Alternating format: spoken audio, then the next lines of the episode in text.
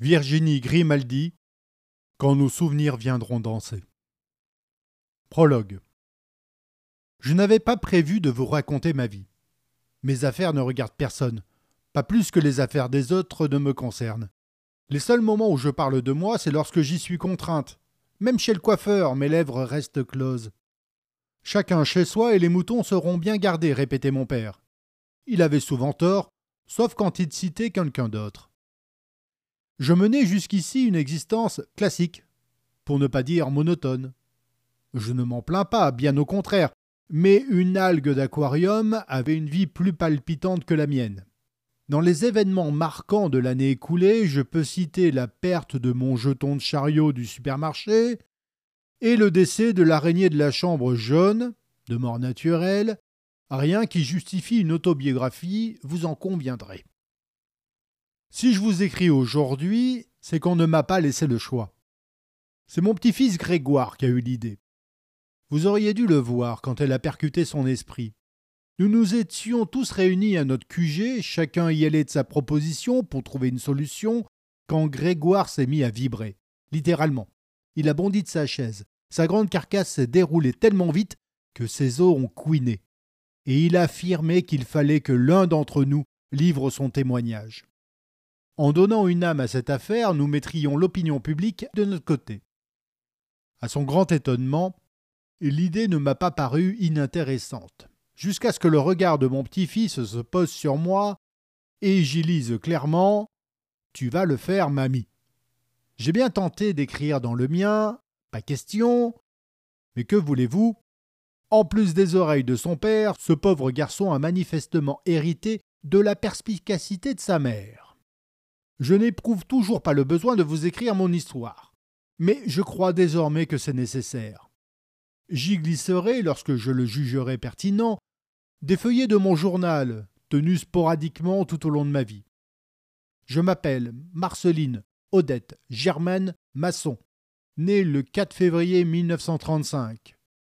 Voici comment tout a commencé. Chapitre 1 c'est un lundi matin, à l'heure de motus, je suis en train de mixer les poireaux lorsqu'on frappe. Je ne me méfie pas. Cela ne peut être que la factrice. Elle seule sait que nous avons déconnecté la sonnette pour éconduire les vendeurs de véranda ou de religion. J'essuie mes mains sur mon tablier et j'ouvre la porte en grand. De l'autre côté, le visage rubicond de Gustave me sourit. Que voulez-vous? Toujours aussi aimable, Marceline. Je m'entraîne beaucoup. Je me serais bien passé de cette visite, figurez-vous, mais il arrive une catastrophe qui nous concerne tous. J'envisage de lui claquer la porte au nez, mais ma curiosité est appâtée. Je vous écoute. Le voisin enfile son visage d'annonce de fin du monde et se penche à mon oreille, sans doute pour que les merles ne nous entendent pas. Son visage n'avait pas tort. La fin de notre monde est proche. Une fois Gustave parti, mes mains finissent de préparer la soupe, mais mon esprit est ailleurs. L'impasse des colibris est un appendice que seuls les riverains empruntent. On y trouve six maisons que leurs façades affublées d'une porte et de deux fenêtres font ressembler à des visages stoïques. Derrière ces murs, il y a des vies.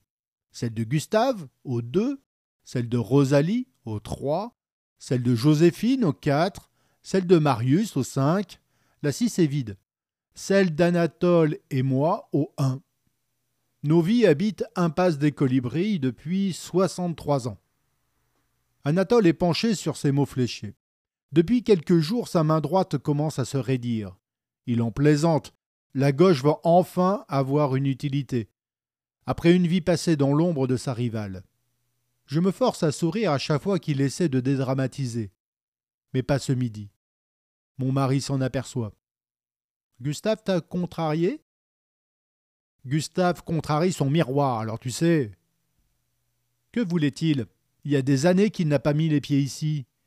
Il devait avoir une bonne raison. J'hésite.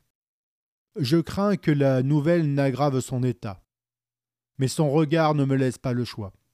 Je pose le bol de potage devant lui et emprunte un ton détaché. Ils vont raser l'impasse des colibris.